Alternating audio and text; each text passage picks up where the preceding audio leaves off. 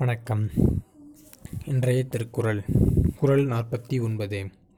அரண் எனப்பட்டதே இல்வாழ்க்கை அத்தும் பிறன் பழிப்பதில்லாயின் நன்று விளக்கம் பழிப்புக்கு இடமில்லாத இல்வாழ்க்கை இல்லறம் என போற்றப்படும். அதாவது இல்லறம் அப்படின்னா இல்லறமே நல்லறம் அப்படிங்கிறது தான் ஒரு சிறப்பான கோட்டு ஒன்று உண்டு. பல பேர் அறம் செய்ய விரும்பு அறம்ங்கிறது செயல் ஓகேவா? அந்த அறத்திலே சிறந்த அறம் இல் அறம்.